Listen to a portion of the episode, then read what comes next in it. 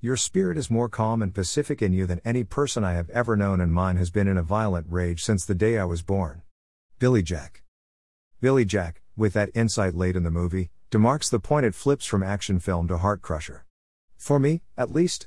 His insight, that quote, brings tears to my eyes. I know the scene is coming. I tell myself it is just a story. Yet the eyes moisten with tears that linger until the closing scene, when the sheriff handcuffs Billy, then drives him away from the creative arts school between a gauntlet of adoring kids, societal misfits like himself, misfits he protected so they could feel celebrated for being themselves and become whole. All stand with one arm raised in the air.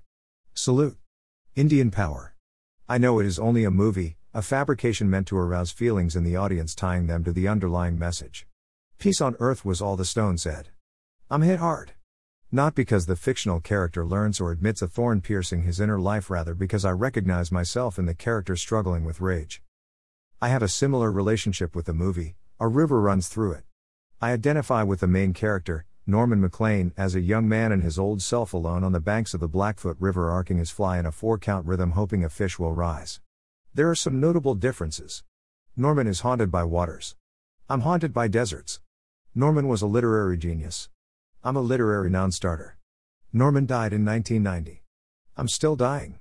The closing quote is one that connects deeply with my heart. Eventually, all things merge into one, and a river runs through it. The river was cut by the world's great flood and runs over rocks from the basement of time. On some of those rocks are timeless raindrops. Under the rocks are the words, and some of the words are theirs. Norman Maclean. The first time I watched the movie, I was in a theater. I bawled at that closing soliloquy, suffering numerous sobs before I could compose myself and exit. Thankfully, I saw the movie alone, saving myself from explaining my exposed raw inner turmoil. Big boys weren't supposed to cry or have feelings. Crying was almost a mortal sin. To cry was to be naked and alone. Like Billy, I used to be a rager. I no longer lash out violently but continually grapple with inner turmoils of one kind or another, have my entire life.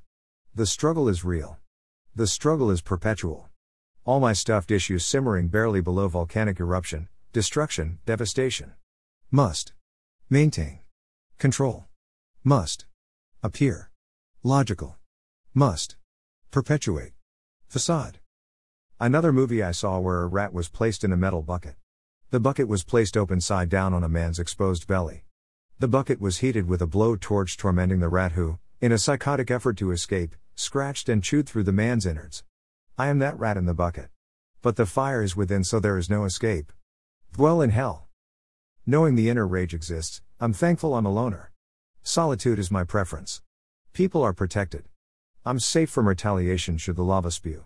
There's no peace for the wicked. I've not known peace in decades, a long time to exist wicked. This tin soldier can't ride away. October thirteenth, twenty twenty.